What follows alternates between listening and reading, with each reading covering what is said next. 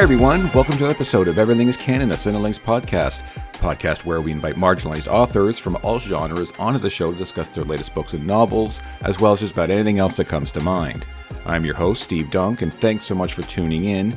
If you want to reach me, there are several ways to do so, but the best way is to email me at steve at cinelinx dot com, or you can always find me on Twitter, of course, at steve dunk five or at everythingcanon. And so, without further ado, let's get the show on the road and meet today's guest.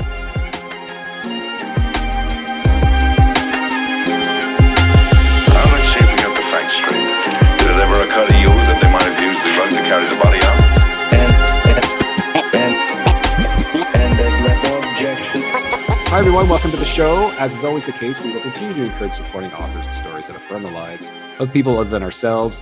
Each time we either engage in a conversation, whether it be online or face-to-face, or each time we participate in the market with our purchasing choices. Just a reminder that March is Women's History Month, which is supposed to be an opportunity to learn about the important contributions of women and girls to our society and to the quality of our lives today. Not sure why we can't do that all year long, but so be it. More importantly, March eighth, which is International Women's Day, is also the release date of the newest book for my next guest. Also happens to be my birthday, so plenty of reasons to celebrate. Anna-Marie McLemore writes magical realism and fairy tales that are as queer, Latinx, and non-binary as they are. Their books include The Weight of Feathers, a two thousand sixteen William C. Morris Y A debut finalist, two thousand seventeen Stonewall Honor Book, When the Moon Was Ours, which was longlisted for the National Book Award in Young People's Literature, and was the winner of the James Tiptree Junior Award. Wild Beauty, a Kirkus School Library Journal and Booklist Best Book of two thousand seventeen, Blanca and Roja, a New York Times Best Review Editor's Choice, Miss Meteor, co-authored with Taylor K. Mejia, Dark and Deepest Red, a Winter twenty twenty Indie Next List selection, and The Mirror Season, which has recently received starred reviews from Kirkus Reviews, Publishers Weekly, Booklist, and School Journal, School Library Journal, not that recently, I guess, but um, last year anyways. They are here to discuss their latest novel, Lakelore, which is described as, in this young adult novel by award-winning author Anna-Marie McLemore, two non-binary teens are pulled into a magical world under a lake, but can they keep their worlds above water intact? Please welcome to the show, Anna-Marie McLemore. Hi, Anna-Marie. Thank you so much for having me, and feliz cumpleaños. Um, we are going to have to pretend we weren't just talking for forty-five minutes. Um, we're, we're, we've attached two interviews here, and I greatly appreciate your time. Um, you're, you've been doing this for a while now. How do you feel about hearing your bio read back to you? I ask this all the time. How do I feel about having my bio read back, read back to me? Um, some, some, yeah. Some, I'm going to be honest. I won't say names, obviously, but some authors are cool with it. Some are not. Some aren't. Like, and I don't mean they're not cool. Like they're angry. They're just. It's sort of uncomfortable, or it's just maybe, maybe it's just you know it gets repetitive and boring after a while, right? I think it's easier when I'm not on camera. When I'm on camera, mm. like I, I always appreciate. Um, I always appreciate someone like doing the intro, because I think um, so many of us dread that question. Like, so tell us about yourself. So I yeah, always appreciate that's why I do it. That's why I do it. Someone yep. else doing it. Yeah, that's why I do it. And it's sort of the mandate for my, my podcast is I don't like to ask like those four or five questions that you get asked so many times. Right. Um, so I avoid those at all costs if I absolutely can. So that's one of the reasons why I do it. So thank you for bringing that up. That's exactly why I do it, to save you some of the work. Um, Thank you so much for being on the show. Yeah, I uh, I absolutely love I absolutely love your work, and Lakelore is no exception. I'm so excited for people to read it. I, I just know. I mean, I did manage to peek sort of online at some of the early early you know feedback, and uh, it looks like people feel the same way I do, that they absolutely love this book. So, um, and thank you for releasing on my birthday. It's a special treat. Oh, well, I will. I will pass on your. I will pass on your thank you to my publisher, who does all the magic scheduling things. My birthday is stacked this year. Actually, there's some really great, uh, really great releases on my birthday this year. I'm very excited about it. Um, but before we do get to Lakelore, which will be non-spoiler, of course, um, I would be remiss if I didn't ask about Self Made Boys, a Great Gatsby remix, because um, I'm fairly obsessed with these classic remixes. I don't know about you. I mean, you you you've written one, so you must enjoy them.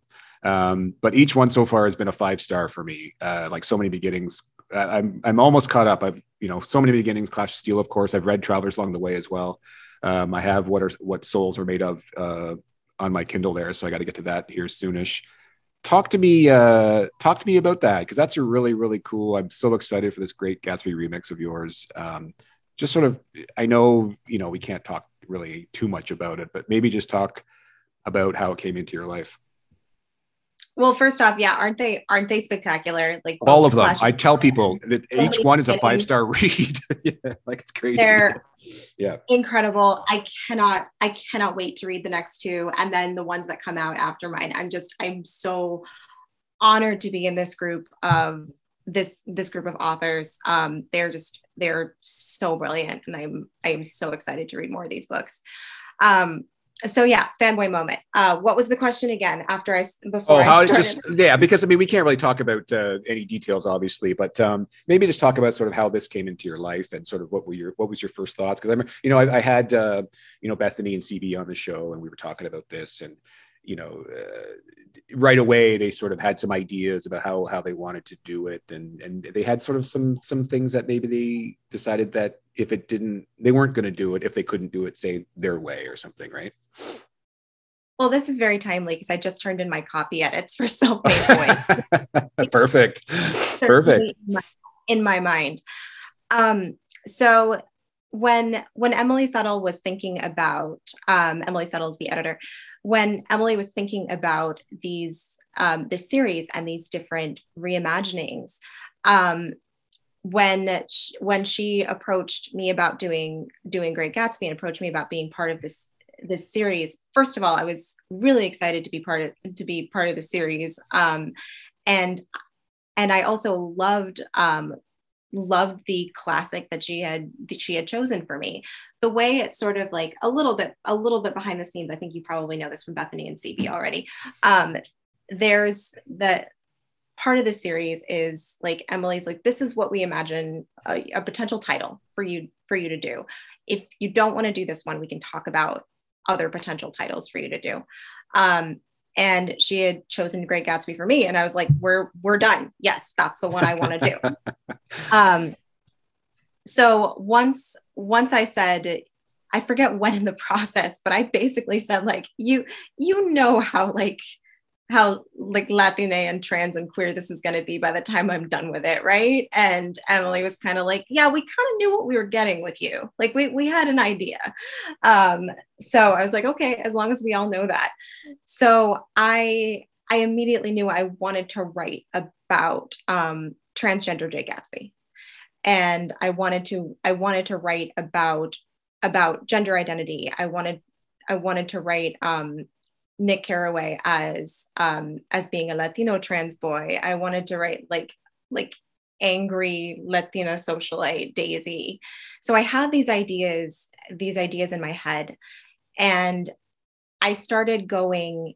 Um, we were just talking a little bit in our last conversation that I know I need to pretend was at a different time. A different when we were talking about um, when we were talking about research, this was this was a very research heavy book, and I loved um I loved doing the research for it. um I loved finding those little details, like going through um going going through like advertisements and clothing catalogs to find things about this particular time period, and also um and and also there was a lot of heartbreaking research that was a lot harder to do, like about um a like about transgender soldiers, about underage soldiers, which, um, which if you check the timeline, that like Gatsby, Gatsby would have been during the during the war. Um, the way I the way I conceive of the timeline and the way I conceive of his life. So when I was when I was writing this like this idea, I started um, when it was announced, I started having having readers tell me like, yes, I I um, imagined um, Jay Gatsby as trans. Like he seemed trans coded, and I and I thought, yes, this wasn't just me. This wasn't just me who thought this. Um, I also realized I wasn't alone in thinking that Nick was like in love with Gatsby, because that's what I thought when I read this when I read this book as a teen. So getting to write about that and getting to write Nick as like openly in love with Gatsby on the page was. Um, something I was really glad that I got to do. Yeah, that was one thing, you know, talking again to the previous authors, and and I do have uh, Amina coming up on the show too, actually, so I'm very excited about that. Um, Yeah, because these these are classics. So, I mean, of course, there's always, you can always go back to, you know, the source, source, source material, right? Like the first iteration of this story uh, way back when, but there's been so many versions and takes since then, right? And each one sort of varies in a little bit, doesn't it? And each iteration of it. And it's it's almost like, and because your version is sort of an iteration of it as well, it's almost like, did you find, or did you resist being sort of too handcuffed to the source material at all? Or were you comfortable enough with it that you didn't, you know, you weren't concerned about that? There were, there were certain structural elements of the source material that I, that I stuck with. Like Nick, Nick is coming to New York. Um, he's trying to, he's trying to make his way in New York, but a lot of the underpinnings um, were different. Like, Gatsby's reasons for going for, for going after Daisy, for trying for trying to romance her, are very different in mine. So some of the some of the elements that we're familiar with, they're gonna be they're gonna be there. Some of the from the things that you think of with um with the Great Gatsby, like these these parties, some of the some of the plot um the plot points that that you might think of with with Great Gatsby, they're going to be there, but the reasons for them are going to be different. Their ramifications are are different, and also there was there was just some stuff that either needed to be needed to be cut out or that needed to be addressed, because it was like it like I'm thinking I'm thinking especially of like like racism within the original. Um, mm. Anti-Semitism within the original. So there there were definitely things where I thought like, oh, okay, this um, this this needs to be addressed. This needs to be different. Um, so in that way, I wanted to make sure I was I was writing a story that both had a certain realism with the nineteen twenties, because this this does take place in the nineteen twenties, but that was also going to be a safe space for for readers. Um, I have a I have a particular moment where. Um, where Nick, who, as I, as I mentioned, is, um, is Latino. Um, he, like, someone calls him a racial slur. I don't actually put on the page what that, what that slur is. So making those kinds of choices, um, I wanted this to have a sense of realism, but also be, uh, be a place that felt safe for, for readers. Um, I can't wait. I'm super excited. It's still fall this year, right? I haven't actually checked lately. Yeah. Oh, perfect. Um, cannot wait. Super excited. Like I said, I'm so in love with this remix series that they're doing. And, and it's, uh, I just, yeah, I'm just super, I remember reading, just seeing the lineup of authors the first time and, and sort of talk what we were saying earlier about, I mean, there's, there's no fucking way they're going to like select these authors and then ask them not to be be themselves, right? Like, to your point, you know what I mean? They're sure they fully expected to, to with the uh, books they they got, you know, from everyone involved, and that's exactly what they wanted. And um, it's it's yeah, I just I'm so in love with the idea, and I just, the results have just been so great. I'm super excited. So yes, this fall, uh, something very much to look forward to.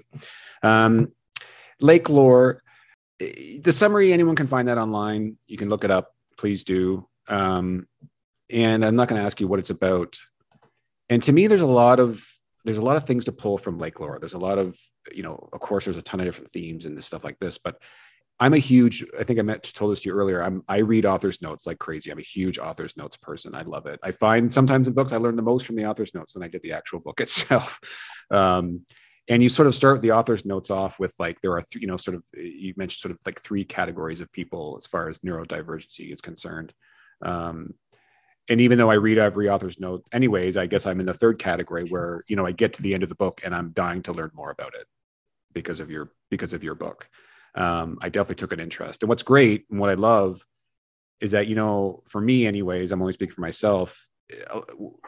You might be reading about a certain subject, and we'll just say neurodivergency, is that you think oftentimes, you know, what you think you know is, is either flat out wrong, waiting to be proven right, or it's just the tip of the iceberg. Either way, I'm pretty fucking stoked, right? Because that means I get to learn something new. So did you have a goal in mind? Because this book deals with neurodivergency a lot. Was that the hope that somebody, that you were sort of, you know, people like me say in the third category, that you were, you know, poking us a little bit and saying, hey, like, um, go, go learn something?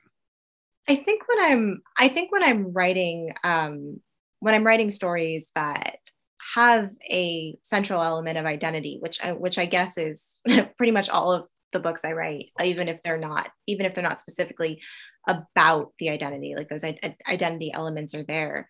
I think the first thing in my mind is um, trying to create a, a story that's a safe and affirming space for anyone that's um, that's that's questioning or thinking about their identity, whether that identity is one that is specifically discussed in the in the book or not. Um, So I was thinking a lot, especially about um, trans and non-binary readers, about um, trans and non-binary readers of color, about um, neurodivergent readers.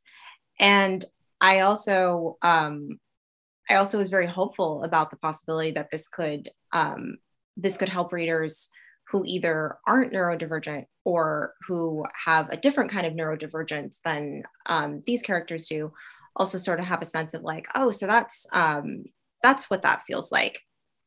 Um, one of the things I'm thinking of right now in the writing process is I have a passage in um, Lakelore that talks about Lore saying, okay, I can't, I can't tell anyone what dyslexia is like, but I can tell you what it's like for me. This is mm-hmm. what it's like for me. Mm-hmm. And that was one of the first parts of the book that I wrote. And that was something that um, I don't, I don't usually like show my parents what I'm, um, what I'm writing or like read them anything of it um, early in the process. Usually they just like the book comes out and that's the first time they see it. But with this particular, with this particular excerpt, my, my mom is dyslexic and I wanted to share it with both of them and ask, does this make sense from both of your points of view?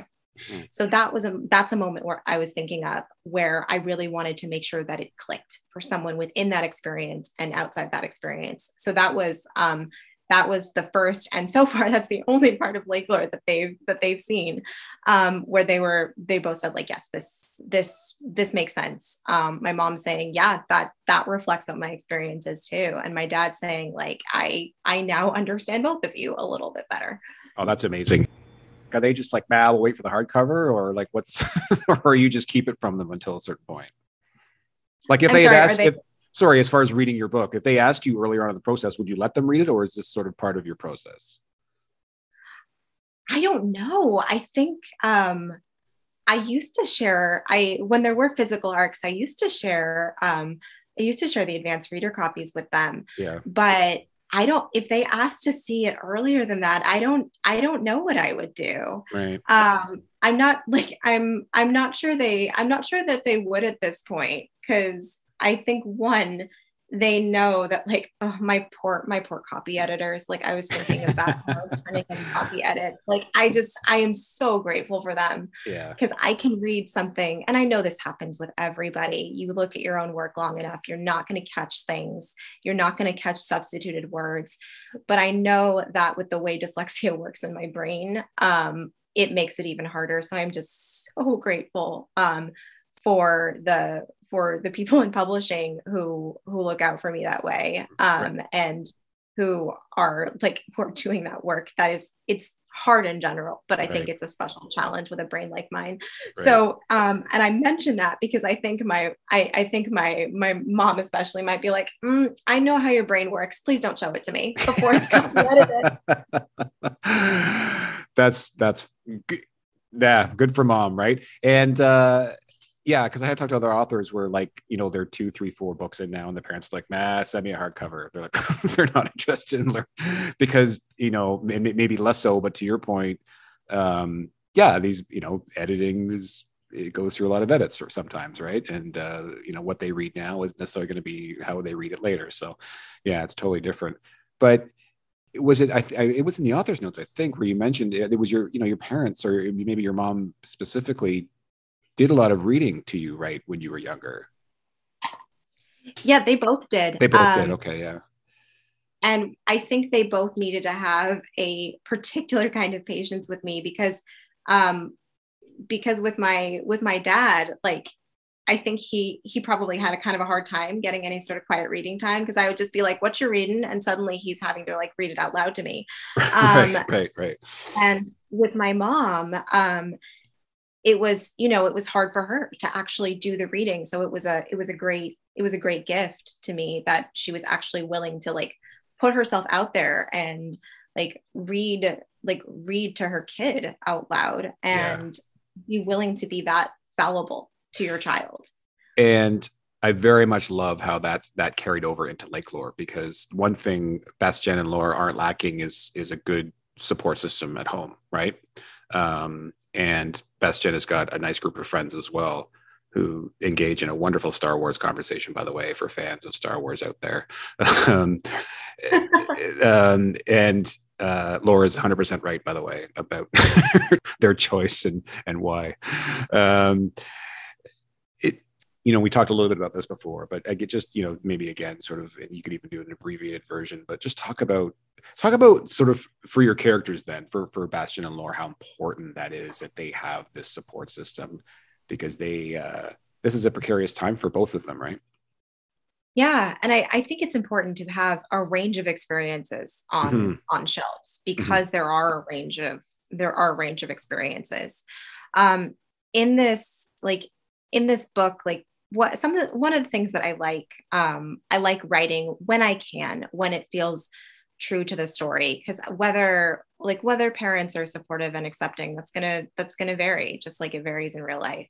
But when it feels true to a story, when it feels true to characters, I I like writing parent characters that are supportive of of their children's identities, of their children's different um, different quirks of their brains, even if they don't totally understand them. And sometimes they sometimes they understand them they understand them firsthand, um, as with As with Lore's mom, um, sometimes they don't necessarily understand them firsthand. Um, Bastian's moms are very supportive of them working with their A D H D, even though they don't necessarily have that firsthand experience with it.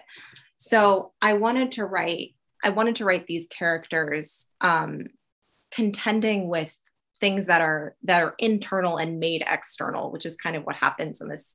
Um, the portal fantasy with the with the wor- world under the lake, um, and sort of their their internal their internal struggles becoming like external, like really inconvenient kinds of magic, um, and at the same time as they're having to contend with this, them having family and community members um, that that either get it or are trying to get it. Mm-hmm.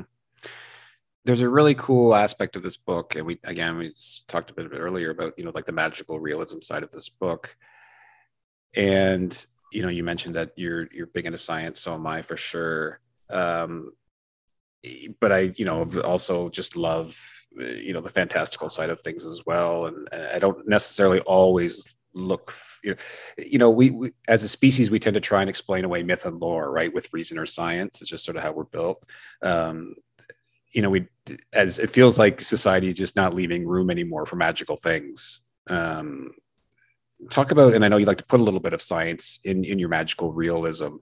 Um, talk a little bit about that, injecting that story with, with a bit of both and, uh, you know, finding that balance. And because you don't, I don't know if you want, I mean, you, you don't want the book to lean too much one way or the other, do you?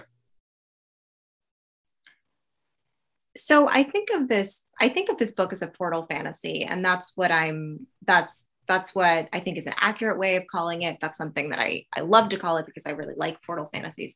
Um, I, I like a lot of different, I like a lot of different genres. I like reading all over the place. Mm-hmm. Um, but I would say that this is a magical realism influenced portal fantasy, because you have that sort of um, magic as undercurrent that um, that isn't necessarily something that one person possesses so much as something that um, a group of people are going to have to deal with because it's going to create problems. Um, and that also is something that also magical, magical realism influenced in a way that the magic is, magic is talking to you. It's trying to talk to you and your, and your communities. Um, and it will do it along, it will do it alongside real things. It will do it alongside identity. It will do it alongside science. It will do it alongside the world that is actually there. It will um, it will take the world as it is, and also get get you to try to observe the world as it is differently, and observe yourself differently. Mm. Uh, it's one of the things that, you know, you sort of help, uh, in, you know, you incorporate into this world is, again, we talked earlier about it, and I'm going to screw the name up again. I'm sorry, but the El Brises?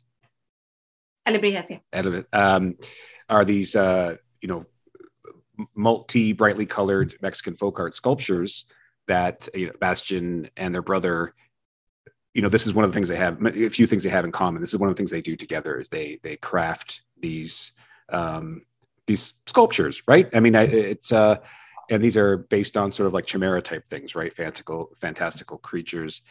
Um, talk about being able to infuse this story with, you know, the Latine influence and, uh, even though we sort of, you know, I mean, we mentioned it earlier, but, you know, especially with, uh, with their brother, this idea that it's okay to, you know, show sensitivity, even though you maybe identify as masculine.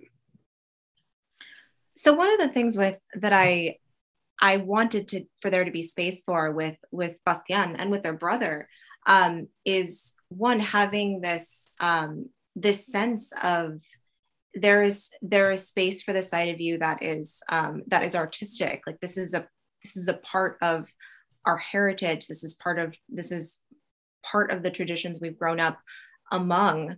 So the sort of, the sort of doorway in, um, the kind of an, another kind of like, uh, I, I guess, sort of an internal portal is this is a way into this sort of the, the artistry in you, the part of you that is an artist. And that being a door into it's, it's okay to know you have feelings. It's okay to acknowledge them. Um, and in fact, you, you're going to have to, to be able to, to go forward with them, to be able to live inside your own brain and to be able to live inside your own body and your own life. One of the, uh, it's a, this is just a terrible quote from a film, but if everyone remembers the movie Philadelphia, they talk about the essence of discrimination, right? Sort of formulating opinions about others, not based on their individual merits, but rather on their membership in a group with assumed characteristics. Um, when we meet Lore early on, they're dealing with this, aren't they? Um, you know, the book starts off for Lore being the victim. Uh, Lore is the victim of of some some you know, discriminatory action. Um, how much did you don't want to you don't want to give that too much attention, right? Sort of that you know that type of discrimination, but it's important that you include it because it would be dishonest, I think, if you didn't, right? But what was there a balance there? How much how much you know air? How much oxygen did you want to give this thing? What was your thinking uh, with that? So I wanted this to be a story where there was there was space for the full range of experience. I wanted the center of this story is about finding people and finding community that um, that affirms you, that loves you, that celebrates who you are. And part of making that safe space um, to me in this book also means leaving space for the fact that that's not always how it is. Right. Um, the fact that we we face awful things in this in this world, and I wanted I wanted to be able to acknowledge that part of that part of Lore's history as something that they they need to they need to face, um, not so much face as in like this needs to be the center of your life because that's not that's not how it should be, that's not how it's supposed to be, but more like observing it in a way that lets them, um, lets them actually contextualize it as like, I, I wasn't the problem, even if I was made the problem. And I don't know how else to talk about that without giving, without giving spoilers, because this is a story in which so many things that are happening internally become external manifestations, um, in magic, in this, in this alternate world that is under the lake and then also comes above the surface. But that's that's something I wanted to leave space for in Lore's right. character history. Um, you mentioned earlier, like, what, you know, reading about this, it really got me, you know, really keen on learning as much about, you know, neurodiversity as I could. Um, and, you know, it came across this, there's all these sort of this data and stats about how, Uh, boys are three times more likely to receive A D H D diagnosis than girls are. Um, this is usually because uh, they say symptoms are more subtle. and as a result, harder to identify in girls. And they say girls often display fewer behavioral problems and less noticeable symptoms. So oftentimes, you know, long story short, the, the girls are overlooked when it comes to diagnosing A D H D. And um, this can lead to, you know, inattentiveness and low self-esteem and other things. Uh, is is there, was there anything that you experienced yourself that, you know, gives, lends that any, any credibility? And if so, did you, you know, that, cause that comes up in the book a little bit, but not, not a lot. So I was diagnosed as an adult. Okay. Um, and I think when I think about that, it's, I'm trying to wrap, I'm trying to wrap my head around this. Cause I, I certainly have friends that pattern with what you're talking about, yeah. where um, it was, I, it didn't go diagnosed for a long time um, because they were thought of as just like kind of dreamier, um, the, the kind of girl who's going to stare out a window or that kind of thing. Um, so a couple things come to mind here. One, like these kinds of statistics are important. Two, they don't leave a lot of room for non-binary identity. Right. Um, so one of the, and another one of the things I'm thinking of is the fact that like, I'm, I, like I definitely have a pretty strong H in there. Like I move, I move around a lot. I did as a kid. Um, so in a way, I think I pattern more with what is considered quote unquote boy A D H D.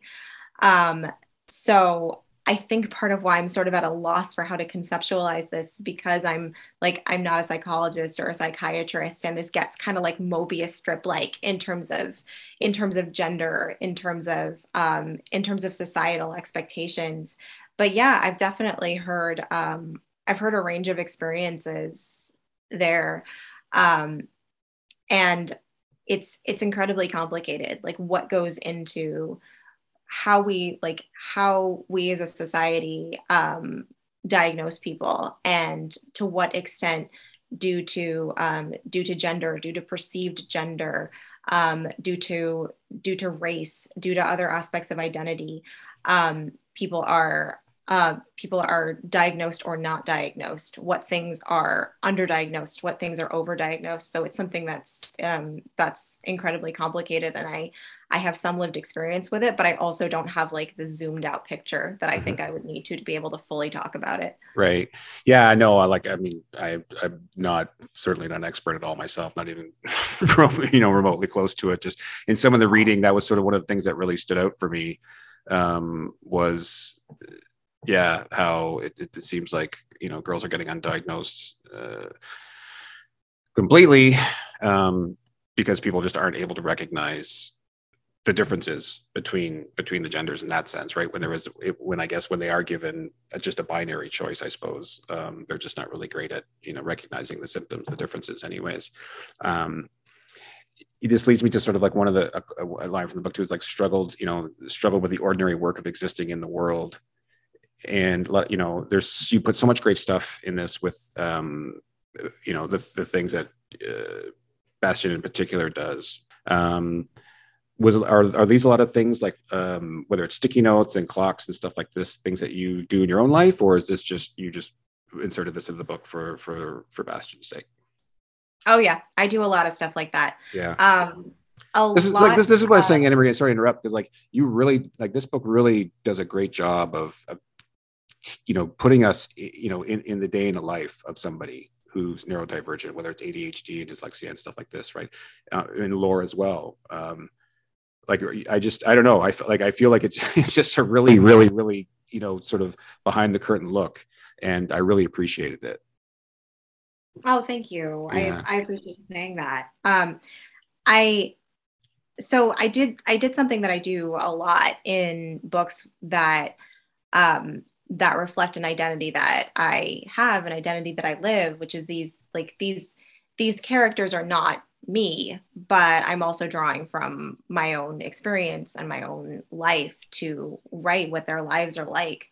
Um, so with, with Bastian, like everyone's, like everyone's coping mechanisms with A D H D, with any kind of, um, with any kind of neurodiversity, they're going to be, they're going to be different.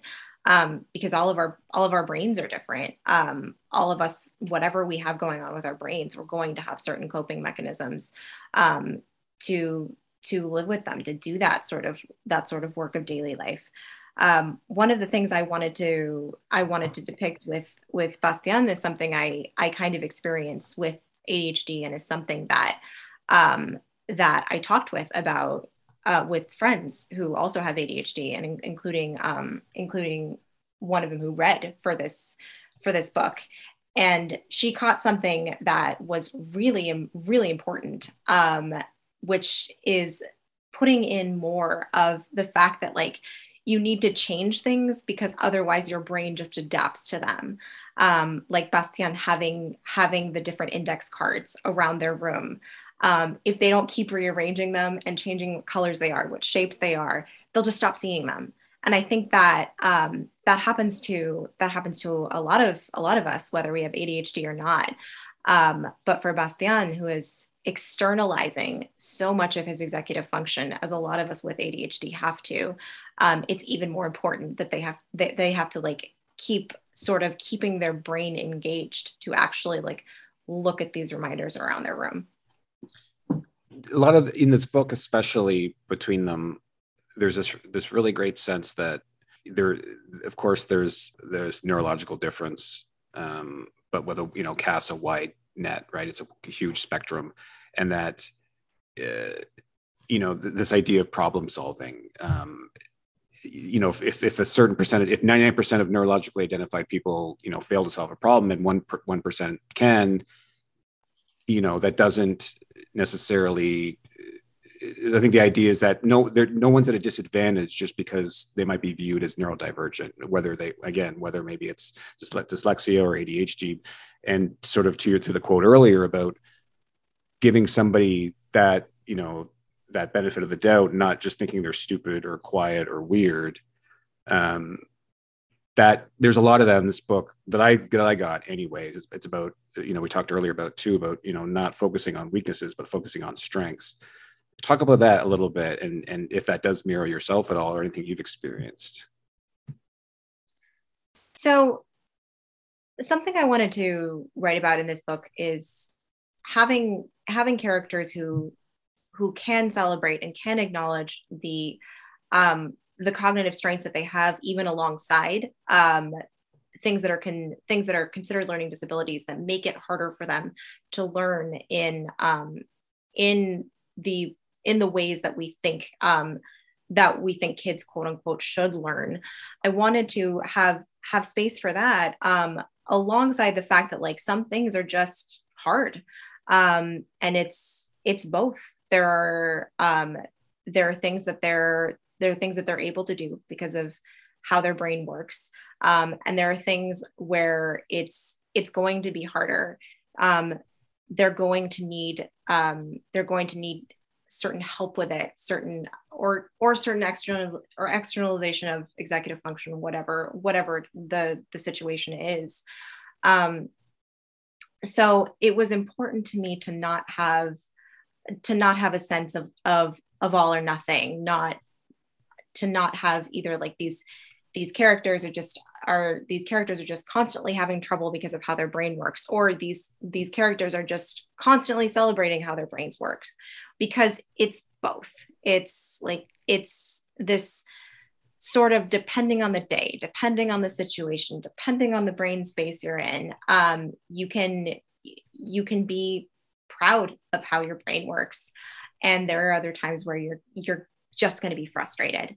Um, and that's okay. It's hard, but it's it's also it's also okay. Um, it's okay if you cannot just flip that switch and suddenly decide that you're happy with how your brain works all the time, forever and ever, because that's that's not really how we work most of the time.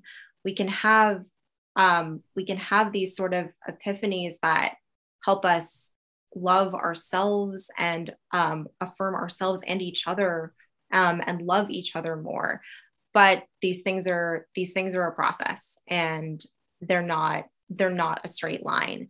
And I wanted to make sure I left space for that, because that's that's so often what is involved in living inside our own brains. Um, Bastian and Lore, I you know find each other in this book, and their relationship is so beautiful. Um, And it, I remember this line, I, I can't remember what book it's from. It's a while ago. And it's like, you know, the difference between having, you know, one friend and no friends is like the Grand Canyon. It's huge, right? Um, Bastian has some great friends for sure. Vivian, Maddie, and Sloan are all great.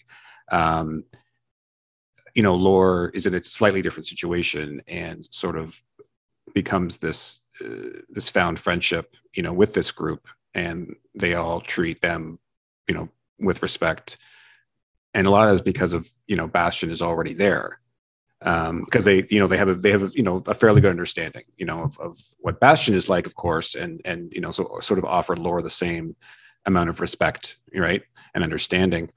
Talk about sort of, you know, coming up with this relationship between the two of them and sort of what was important for you as you, as we follow Bastian and Lore, both of them through this, like, wonderful magical journey they go on for sure, but there is this practicality to their, you know, to just to their friendship, you know, that has to sort of come across in the book as well, right?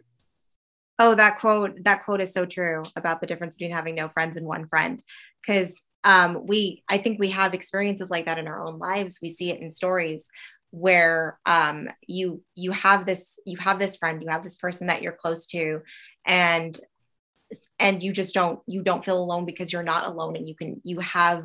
you have the evidence next to you that you are not alone. So we have these stories. Um, we have so many beautiful stories about, um, ab- about like two close friends. And sometimes it's, and sometimes it's them against, against the world. Um, and we also have, we also have stories where like you make one friend, um, like, like Lauren Bastian, and then suddenly like, meet your, like meet your other friends. Cause these are my friends. Um, and that's something that, that, patterns, especially with my experience within um, within the queer and trans communities, because we are we are finding each other. We we want to connect each other. Uh, we want to um, we want to know each other and meet each other. So I think that was something, especially that was um, that was in my head as I was writing this experience of like, okay, like we're like we're friends, and also like if you want more friends, meet meet my friends that I've known for a while. Um, the uh, the sort of sappier Y A version of me really loves, and that's not to spoiler or say anything about what happens in this book because it's not not necessarily true. But I just mean that, and I just mean from a friendship point of view, I love how gentle they are with each other. I love how how considerate they are of each other, and that's a big, huge thing in this book that I love, especially with the friend group and the parents. Uh, how considerate people are with Lore, Bastian. Um, how important is that?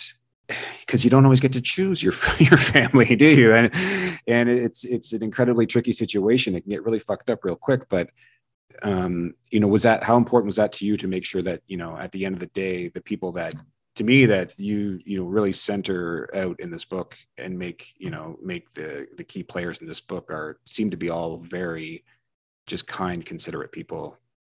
So I've written, I've, I've written books in which like the main family is the family you grew up with. And I've written books where the main family is your found family. Um, and I also write books like this one where it's both. Um, found family is, found family is just as important, even if you have family that you grew up with, who you're very, who you're very connected with.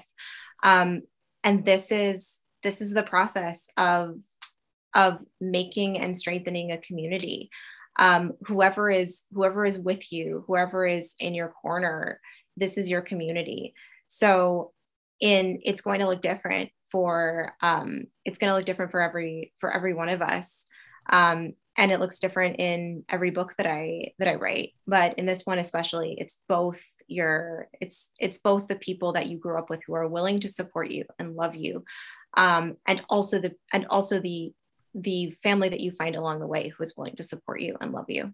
Yeah. And that's like, you know, the great, perfect place to end it in the conversation, because yeah, that's, you know, what I left this book with a feeling of like, you know, just warmth and love and, you know, not to say all the world's problems are fixed because, you know, because Lakelore exists, um, life goes on. Um, but I just got a really good sense that, you know, both Bastian and Lore, they're both going to be, you know, okay.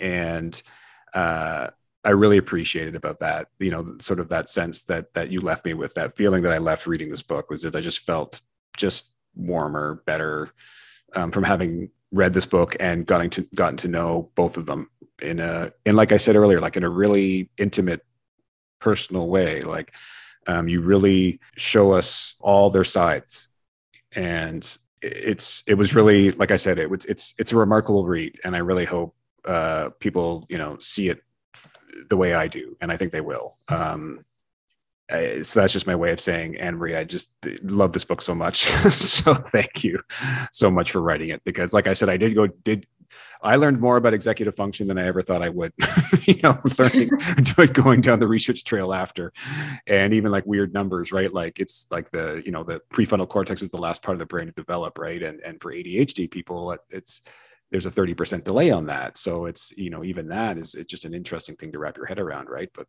um, yeah, I, th- like I said, I'm one of these people that like will pick up on, pick something from a book and I'll just go down the rabbit hole. And that was, uh, thanks to you. I, like I said, I was in the third category of your author's notes there. Someone who got to the end and was just like, I need to know more because I care about these people now. And it's important that I learn more about them, because if, if, and when I do come across somebody in my real life who identifies any which way that Lore and Bastian do in the book, it's important that, like I said, I at least meet them halfway.